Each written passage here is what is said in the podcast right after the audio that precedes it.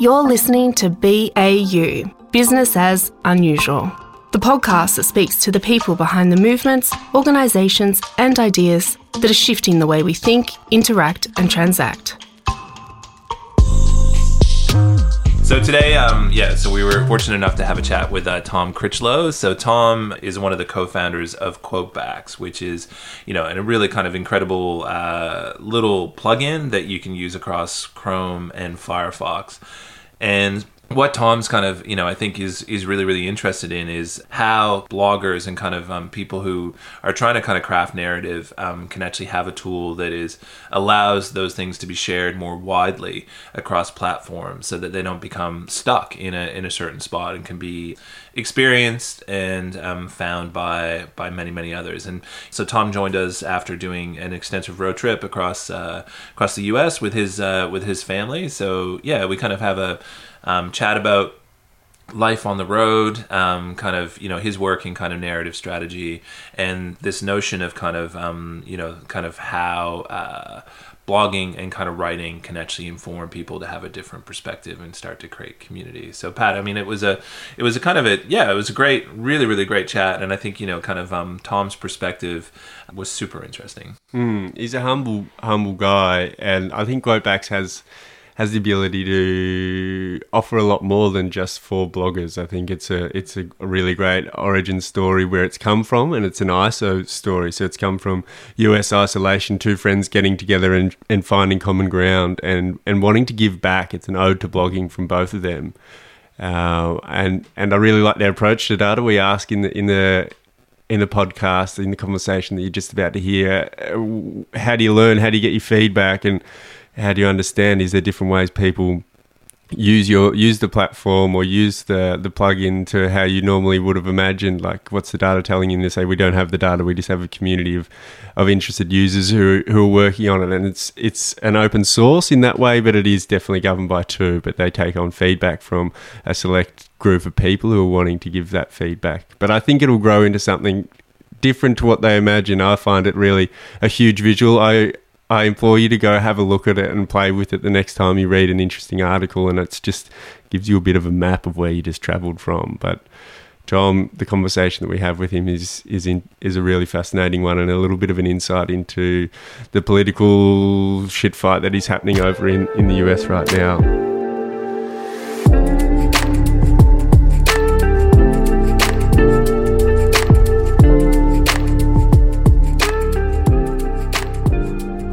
Tom come up with this novel idea, and I think it's the ability to change the way many of us interact with the Internet of Things. In essence, it's a browser tool that is that allows us to copy store quotes as you read the internet. In practice, it acts like an anchor as you float through the Internet of Things, um, your own individual wormhole. I think it's a crumb trail where you can locate where you are and how you got there it really fits that model of, I suppose, social media bites, a little welcome mat to explore further. But I was hoping you could tell us a little bit, first of all, where you are and where this podcast finds you, but then how Quoteback started and what it's all about.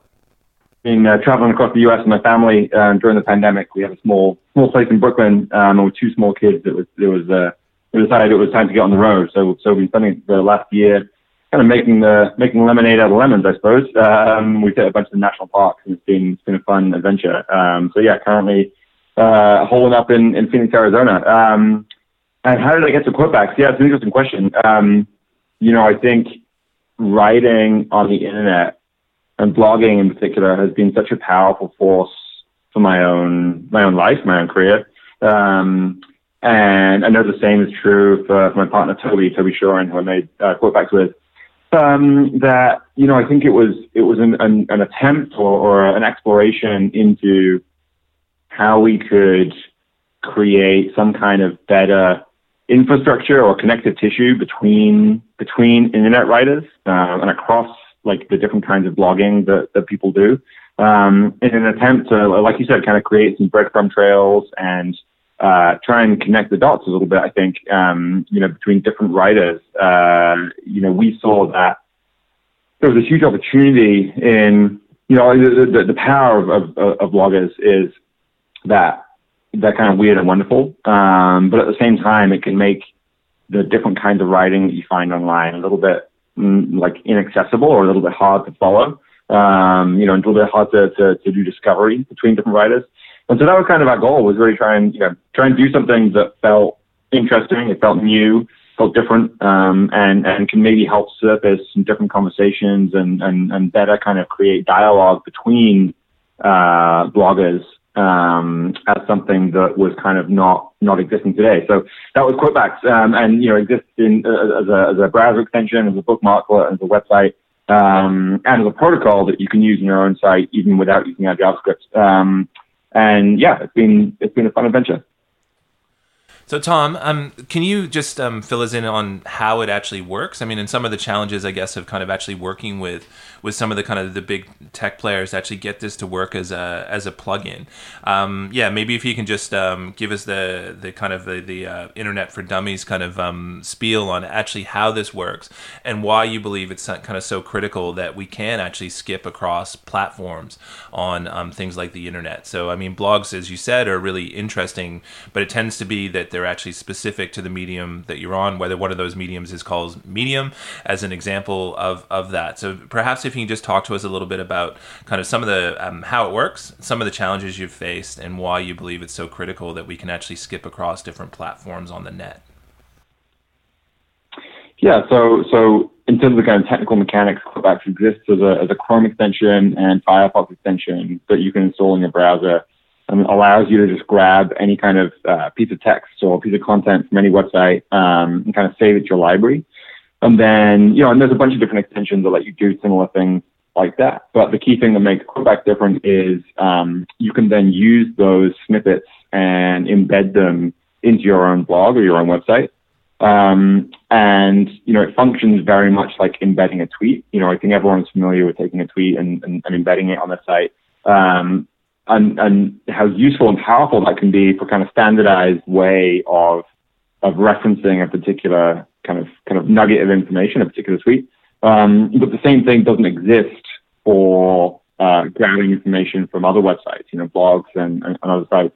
Um, and so that was kind of our our you know, defining idea here was was how do we bring some kind of standardization or some kind of consistency to uh, you know, this kind of disparate set and, and kind of sea of, of independent blogging, which is, is weird and wonderful and on all kinds of different tech platforms. So it was important for us to try and make something that, that works both across browsers, but across different platforms, like you said, um, you know, from, from WordPress to Medium to all these other uh, formats. So I would say we've, we've probably done about, I'd say like 60 or 70% of what we kind of would like to be able to do. There's definitely some more room to handle some of the edge cases and plug into a few more systems and so on. But um, just with what we've done today, I think it's it's it's been really um, rewarding seeing different writers and different creators uh, using the tool um, in various different ways.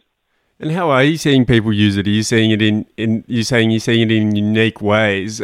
Is there anything that's jumped out at you? Do you have access to the data in the way people are using that? Is there something that jumps out at you that you never thought of?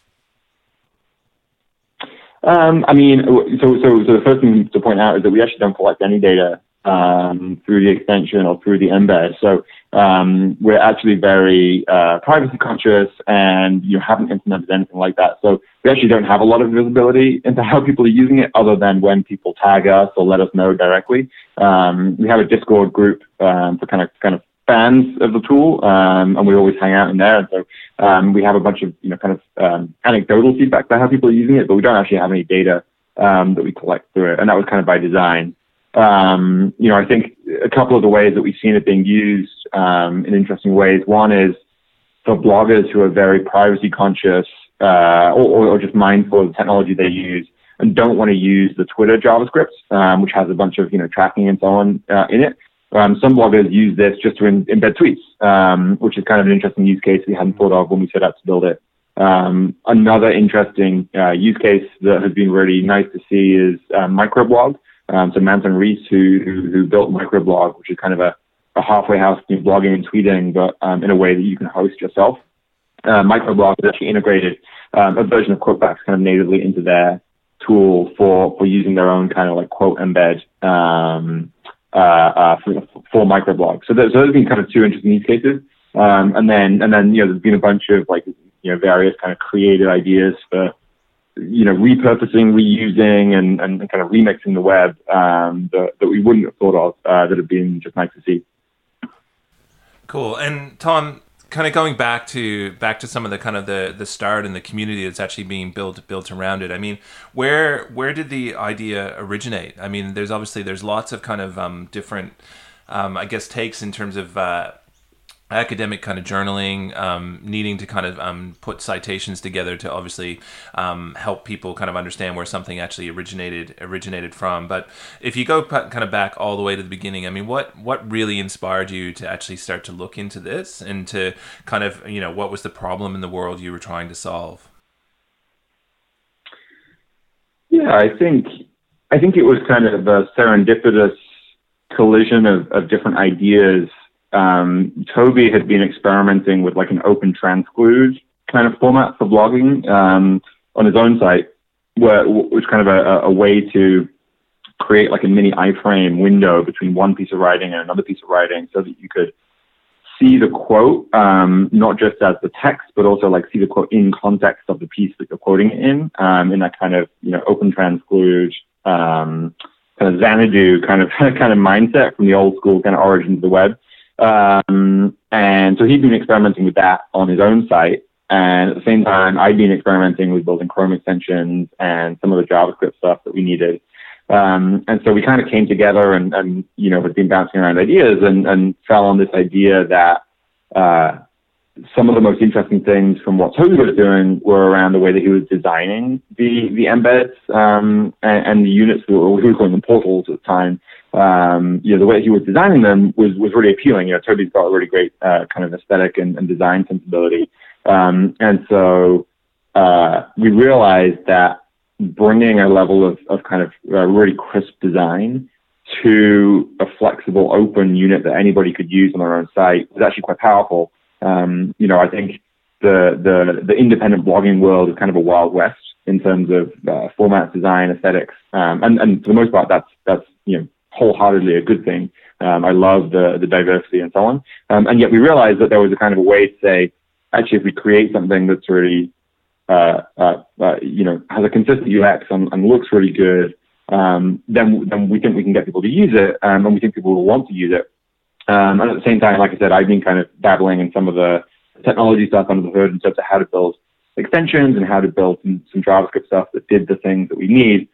And so that was kind of the, the origins of it, really. You know, we decided that we wanted to do something, um, and and and also just, you know, quote, like Quotebacks is not a money making project for either myself or Toby, um, and I think a large part of it was also just wanting to wanting to build something that kind of gave back to the blogging community and, and, and maybe highlighted how much we both cared about the space um, by building something like this that anybody could use and could plug into to, to a large variety of sites. So um, that was kind of the origins of it. And then, you know, it, this is over the summer, um, you know, during the pandemic. So, so, you know, we were both kind of on lockdown and it was also, you know, honestly, um, I still maintain that maybe maybe 80% of the value of Quotebacks is is just getting to spend kind of every day hanging out with Toby on Zoom uh, and, and, and writing JavaScript, like writing JavaScript together, and, and we've had a lot of fun, uh, you know, building it. I think we've uh, Toby and I think yeah, very similarly about many things, um, and so it was really it was just fun to have a have a collaborator um, and kind of co-conspirator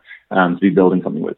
Oh, that's fantastic. That's fantastic. And I mean, what do you what do you think? I mean, you've kind of referenced it in in your answer there around kind of the actual blogging blogging community. But as a as a community, why do you believe bloggers are are so important in today's world?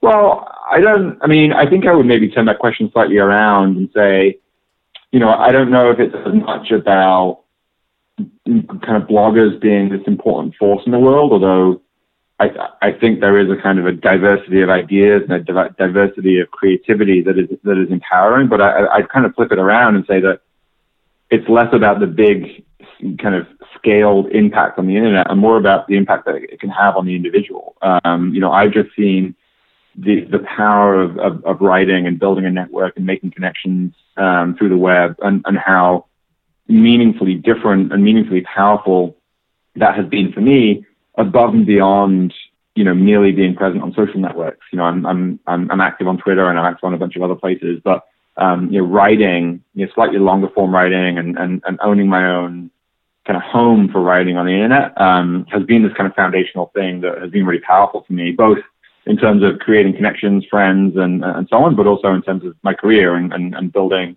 uh, uh, you know, not you know, getting jobs, uh, you know, finding clients um, now. Uh, you, know, that's been really, really powerful. Um, I, I, wrote a blog post called Small B Blogging um, a little while back, which really kind of tried to uh, explore this idea that you, you really don't need scale um, to be able to create kind of individual level outcomes. Um, and the writing is just this deeply powerful thing that that that can can can bring rewards to you. Um, and so and so that, that's kind of my viewpoint is less about you know the the importance of bloggers in terms of kind of putting them on the same scale as like you know big media or any of the other things. Like I'd rather think about blogging as more of an individual kind of act, right? It's almost like uh, what is the like what is the value of gardening to the world. And it's like, well, I don't know if there's really like a big way to kind of be gardening this big important thing. And yet I can, I, I would say that, you know, gardening for, for the individual can be, can be deeply rewarding and powerful and, and, and, and useful. Um, and so I think I look at it a bit more like that. That's a beautiful analogy, Tom. I think you've hit the nail on the head in terms of, uh, especially when you're talking at a community level, and it sounds like that's what Quotebacks is trying to really service and an individual of gardeners, internet gardeners who, who share their garden with other people and tips and tricks and, and inspiration. I wanted to hear a little bit about your work. You've I've seen you write a little bit and read a bit of your writing, and you're um, deeply involved in narrative design and trying to shape that field a little bit. I was hoping you could talk to us about your work, if you're comfortable, about how you how you practice that and and what you define narrative design as. Yeah, so uh, I'm, I'm, an independent consultant. Um, I spent the last six years um, out on my own doing a mixture of kind of marketing strategy, brand strategy, um, and, and kind of uh, org design, product innovation, a bunch of different kind of types of work in the middle of all of that. Um, and you know, one of the nice things about being solo is um, every new client brings an opportunity to do something different. Uh, and so it's kind of nice that my work has meandered across and through these different fields um, over the past few years. Um, and and, and I, have written a lot about that journey on my own site, uh, tomcritchlow.com. You can find a bunch of that stuff. And i am in the middle of writing a book for independent consultants as well. So there's a ton of writing there, um, exploring that space. Um, and, and increasingly what I'm finding in my own work is this kind of deeply powerful idea of what I call narrative strategy, which is uh, like it's a somewhat nebulous concept, and, I'm still kind of getting my head around exactly how to define and, and talk about it. But there's this idea that I think too many people think that strategy is a kind of moment in time activity. It's like you make the strategy, right? Like you make a strategy. Um, and increasingly from my own work, that just doesn't map to reality. Um, you know, in, in, in, reality, strategy is kind of a, an ongoing, unfolding uh, kind of exploration um, through both different stakeholders and different people, but also you know changing markets and changing ideas in culture. Um, and so my own consulting work has started to to really embody this idea where uh, I often end up working with clients with, with kind of a, senior executive uh, within an organization, crafting, helping craft the strategy for the company, but at the same time, working on their individual narrative of, you know, where do they fit into the organization they're working for and how do they see their trajectory um, and how do they position themselves and the work they do to be important, meaningful, and useful um, to those around them. And and increasingly, what you, you know, I think some degree of that has always been true, but I think that the, the key thing that is uh, different in today's world is that um, the stakeholders that individuals are responsible to and care about um, increasingly map across external and internal. So it used to be that you know the, the, the kind of the, the there used to be a hard boundary between kind of the outside world and the inside world um, of an organization, but increasingly the, the that that that distinction is, is increasingly meaningless, right? Um, you know even uh, companies that kind of clearly distinguish between full-time employees and contractors, consultants, and freelancers, um, there's still this kind of orbital, uh, uh, kind of orbital ring of stakeholders from you know power users to partners, influencers, um, and and you know shareholders, all of these people that are kind of uh, uh, maybe you know formally outside the company, but have a very strong opinion and, and, and relationship with the organization. And then in, internally, um, increasingly we, we find that uh, you know employees that work inside the organization are having a public kind of outside voice, right? Um, you, you see this at firms like Google and so on, where um, a lot of that kind of labor organizing and protests have come from inside the organization. You know, they're, they're public protests that are started by employees, um, which, which again is kind of a novel uh, idea in a certain sense. Um, uh, and so uh, this is a very long-winded answer to your question. Sorry, um, but but this idea of narrative strategy is um, really about kind of threading all of that, right? It's trying to find a through line between the kind of the, the, the corporate strategy and, and, and, the brand strategy that, that you're playing with, the, the individuals involved and their own personal narratives, and then this increasingly kind of like you know, permeable boundary between the outside and the inside of the organization. Um, so that's increasingly the kind of work that I'm doing. Um, uh, uh, again, thankfully, being an individual consultant, um, I don't have to kind of sum that up in in, in one page. Uh, I can instead write, you know, uh, and kind of meander a bunch because I don't need too many clients uh, at one time, which is kind of convenient. But um, yeah, that's kind of the work that I'm that I'm doing these days. You're listening to BAU, Business as Unusual, the podcast that speaks to the people behind the movements, organisations, and ideas that are shifting the way we think, interact, and transact. Your hosts, Patrick Beggs of Per Production, a production house that works with organisations to create media that strengthens culture and communicates that culture to the world. And Joe Rogers, CEO of The Contenders, a brand agency famous for crafting brands which deliver results for those who work for them, shop for them, and support them.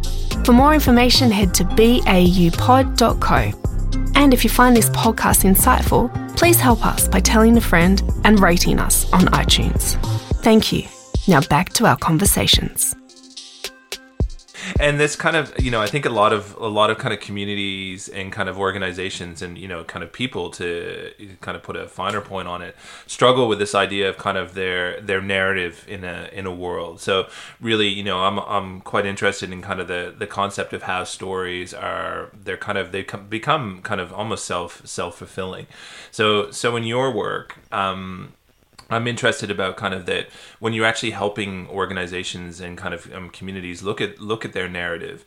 I mean, where where do you kind of um, where do you take them? Is it about kind of the is it sense making or is it actually is it com- becoming more directional, um, Tom? And the, the, answer can be as long or as short as you like to that. Um, in at least here is kind of under, understanding that. I'm quite interested in the notion that in some ways narrative is about you know it makes sense of something, but also maybe it's more powerful when it's actually about this this is the direction that we want to head? Yeah, it's a great question, and a, lot of that comes down to the situation on the ground, kind of you know where, like I, would say that every organization I work with and every executive that I work with is almost always out of balance somewhere. They always they're kind of more heavily weighted on one side or the other. Um, and I think the trick is always trying to understand the biases and kind of pre-existing notions that exist. Um, again, both at the organizational level and at the individual level, um, so that you can kind of help. I, don't want to say right the ship because I don't, I don't think there's a perfect balance. Um, it, there isn't kind of abstract, perfect weighting to, to aim for, but rather it's about uh, helping the client understand the situation and understand the set of possibilities um, uh, more uh, more again, more accurately, maybe isn't quite the right word, but understanding the set of possibilities in, in, a more vivid way. Um, you know, I wrote a blog post uh, a while back uh, called Ways of Seeing, um, where, where I talk about, you know, one of the kind of highest acts that you can do as a consultant, consultant is helping clients see the world in a new way. Um, and that can either be the external world, as in the market they're operating in and, and, the culture that exists around them, or it can be the internal world, which is which is understanding how their organization actually functions and, and how the people operate inside it. Um, and as an outsider, as a consultant, um, it can be really powerful to to come in and say, you know, listen, uh, here are some of the blind spots that I see that you have.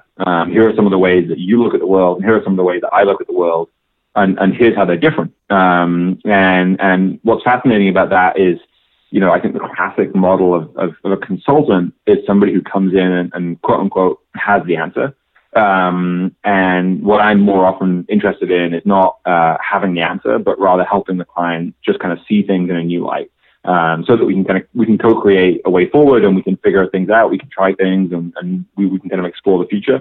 Um, but it isn't about me having the right idea and the client having the wrong idea. Um, that's definitely not the approach that I take. Um, and so uh, when you come back to this idea of you know is it is it sense making? Is it is, is it about writing your own destiny? Um, I think it's a little bit of all of the above. You know, I think it's about understanding reality, and then it's about crafting a, a, a, a false reality or a fantasy um, and then trying to kind of navigate the, the, the, liminal space between those two things and, and, and see where you end up. Um, I think that's that's the kind of work that I enjoy the most. That sounds yeah, that sounds really good. It sounds like you use narrative as a vehicle to change attitude. I suppose you lay down the field of, of what exists, the reality. Do you feel like there's an attitude shift in a lot of the work you do in terms of narrative strategy? Is that some of the aims that, that you take into your work, or that you just have to, or it just is a result of?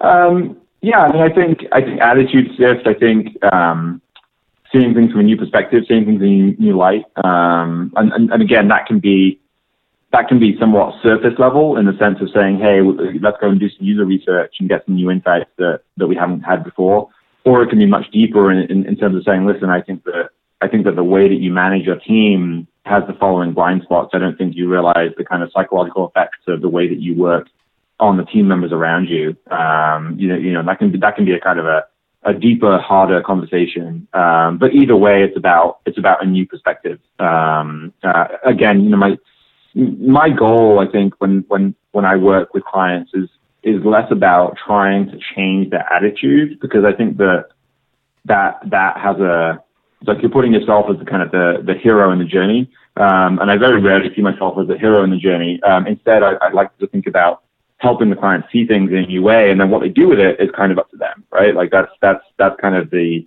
they can determine their own path and they can figure out what to do with the information. But if if, if I can help them see things in a new way, then um, hopefully that is a useful service. Beautiful, and and Tom. So uh, la- last question. I mean, I think it's it's interesting. I mean, obviously you've uh, you've done a tour of duty across the U.S. during uh, during a raging pandemic, and you've also seen kind of I, I guess kind of you know, in broadly there seems to be two conflicting narratives about the U.S. kind of at play at the moment. So you know, for kind of um, the majority of our listenership is across Australia, and New Zealand. So I mean, give us kind of a an insider view from uh, from Arizona in terms of kind of where. Um, you believe the kind of the narrative of America is at at the moment? Oh God! I mean, as a as a it, optimistically, as, please. yeah, I mean, just yeah, yeah I mean, as, a, as, as, someone looking a, at it, as a professional looking at it. I mean, what do you what do you see? Like, if you take your own kind of, um, I mean, sensibility out of it in some ways. I'm just mm-hmm. I'm interested in kind of you know you applying some of the tools and the ways that you look at the world to kind of the state of the country that you live in, your adopted home, and uh, give us a take. I mean, I think that not to get too political about it, but but you have to. I think in this country, everything is political, and I think that um, there was a really interesting uh, uh, interview with AOC in the New York Times uh, recently, where she kind of, you know, having having been a, a, a, kind of a loyal Democrat during the elections after after Biden won, she she she did an interview with the New York Times where she kind of broke ranks in a sense and said that um, the messaging to the Democratic Party is deeply flawed, um, and whether or not you believe AOC's particular policies or how strongly you subscribe to what she's about, um, I think she is absolutely right. I think that if if you look at the way this, if you look at the state of this country right now, I'd say that the uh, the disconnect between what I think people really want and the way that those ideas are communicated, whether that is healthcare, whether it is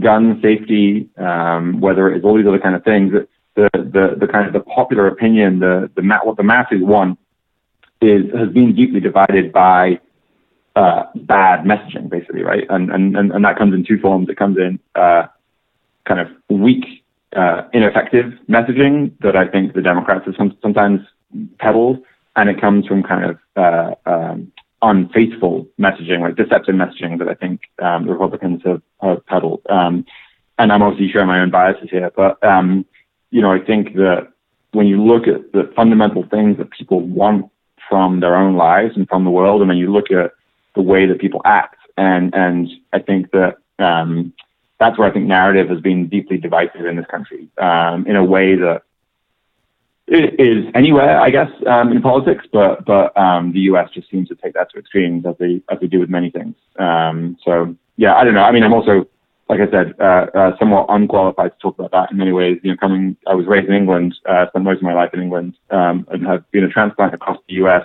Um, there are many ideas here that are that are foreign to me. Um, so uh, but in a lot yeah, of ways, Tom, uh, in a lot of ways, it's you sort of fit the mold, um, especially from a work perspective, because in a work perspective, by the sounds of you, come in as an outsider in and try and give um, the information as it is to that client and say this is how it is. So, if you could give us a little brief, say the United States Common Good has asked you to come in and try and bring a bridge between the two narratives, what is your biggest suggestion to try and draw that bridge of un- mutual understanding that has been that polarization that just keeps going in opposite directions? How do you start pulling that back?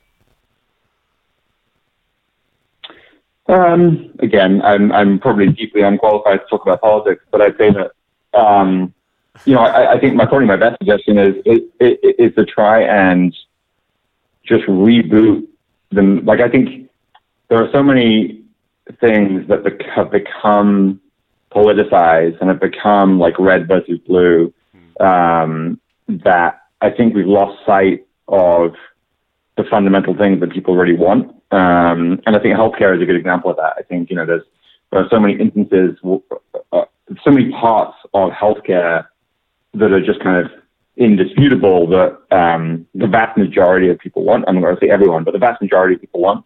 Um, and yet it ends up becoming politicized because of the, the, the, naming and the language around it. And so I think um, I think that we need a reboot on some of the, the, the ways that we talk about just the issues themselves, not not even necessarily the solutions, but just the way we talk about the issues um, needs to be reset a little bit um, because I think the, the way that the language we use today is just as soon as you use the, the words, um, people have picked a side, um, and I think that that's really just that only deepens the divide um, in the country. And, and, the other thing to say, of course, is, um, and this is kind of more more within my professional wheelhouse, but um, you know, when you look at the the media landscape here in the U.S., um, you know, I think there's there's been a lot of issues with the way that uh, both the way that the mainstream media attempts to be apolitical, which is a very strange thing, right? Coming from the UK, where the media is kind of inherently um, it inherently picks a side, right? Every every media outlet has a, a left or a right leaning, um, and yet in the U.S., the the media attempts to be this kind of neutral middle middle ground, um, which I think is kind of a false a false reality to start with. And so I think um, I'd love to see some of some of the media here in the U.S. more more keenly and more transparently um, understand the biases inherent in the media landscape. Um, and then secondly is is you know just the role that, that folks like Facebook and so on have played in in uh, promoting uh, bad actors. Um, you know, the the um, when you look at the top stories across Facebook, it's and, and the kind of disinformation um, uh, that has been spread, and and the way that platforms have handled it. I mean, I think. Uh, you know, I, I, think Facebook is, is has got a lot to answer for. Uh, honestly, you know, I think Twitter has something to answer for, but but I mean, Facebook just just uh, n- not only are they operating at a bigger yeah, I mean, not, not only is Facebook operating at a different, different scale, but they, they also have uh, deliberately, negligently avoided some of the issues um, that I think has deeply harmed not only the U.S. Uh, uh, uh, politics, um, but also around the world. I mean, the you know the fact that um, you know the, the, kind of atrocities that have happened out in Asia, um, uh, like in Myanmar and places um, where you know Facebook said, well, we have we have one moderator working on that country. Um, and you're like, all right, but that like you're you're you're you're you're deeply impacting millions of people's lives um, and and and changing the landscape of politics and uh, in some cases kind of war um, and and you know failing to even even take responsibility for those things um, I think is entirely negligent. Now at the same time, people are always going to be up in arms about a new platform, right? Um, uh, you, you know people the kind of people thought the book, uh, like paperback book, was going to destroy people's minds. They thought radio was going to destroy people's minds. They thought TV was going to destroy people's minds. Um, and and you know, it's no different with the internet. The internet has always got its its critics, but I do think that um, I think nuance matters, and I think the details matter, and I think that um, you know you can see how I think Twitter has done some things wrong um, uh, for sure, um, but I think Facebook has not only done things wrong, but they have been willfully negligent in in their dealings with with some of the situations, and you can see that with with the kind of uh, you know whistleblowers and stuff that we're seeing coming out now. The the the way that the uh, employees, past and present, um, talk about the handling of the situation, I think, um, is uh, has been has been outrageous. Um, so anyway, that's no, no, no. Well, uh, I, am obviously pretty opinionated about this. So, so no, no, no. It's, you, well, well, well once you ask the question, it's hard to put the genie back in the bottle.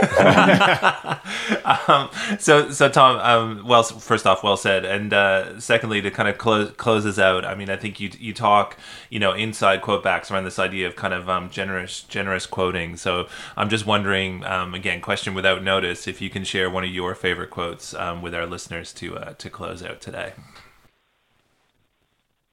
famous uh, quote that I like. Um, yeah, uh, boy, I'm not. I'm not really big on. I don't know if I have any great quotes uh, to hand. Um, let me think about that. Uh, yeah, I don't know if I have any good quotes to hand. No, really. no, wor- no worries at all. Um, I might just ask you the question a slightly different way than to kind of um, clo- close out. So I think you know the the kind of to me um, to me growing up, I think you know kind of um, I grew up in a really really small town in in Canada, and and words was kind of the way that I experienced the world. So I could actually kind of find find these um, you know different different things in an age of kind of books etc. And it was words that kind of set me set me to motion. So this notion of kind of how um, you know I think we've spoken a lot about um, today is that there's a power in narrative and there's a power in a quote to kind of take you take you to a different different place. So you know you're kind of in in Phoenix Phoenix Arizona um, at at the moment. So I'm just curious when you kind of look around um, Phoenix and you kind of actually um, kind of um, I guess kind of look at that landscape. I mean, what are the words that you kind of think about when you actually kind of look at um, at Phoenix and where you've actually landed after your journey across the U.S.? Yeah, I think it's been really interesting watching the landscape change as we've driven across the U.S. Um, and and what's been most striking to me, like coming into Phoenix in particular, because I don't think they're quite as prevalent in northern Arizona, but when we drove into Phoenix, you, you get these kind of um, I think they're called saguaro uh, cactuses, like these kind of it's kind of the the, the picturesque kind of cartoon cactus with the with the kind of arms coming up that you would see in a in a in a movie or a cartoon. Um, and they just dominate the landscape over here. They just kind of pop up out of the desert, um, and and it's just like striking. Um, and so it's a it's it's a reminder, I think, of uh, both the the diversity of life, like the, the kinds of range of cactus and different vegetation you get get down here is really inspiring to me and really different. Um, you know, certainly nothing like what what I grew up with in the UK. Um, and, and, and also just a reminder of, of you know, the, the, the cactus is covered in prickles literally to defend itself because water is such a scarce resource. Um, and, and I, I find it fascinating kind of how, how, how externalized the kind of the, the rugged landscape is, you know, like trying to exist in a desert literally forces these, the, the vegetation to grow, you know, spikes.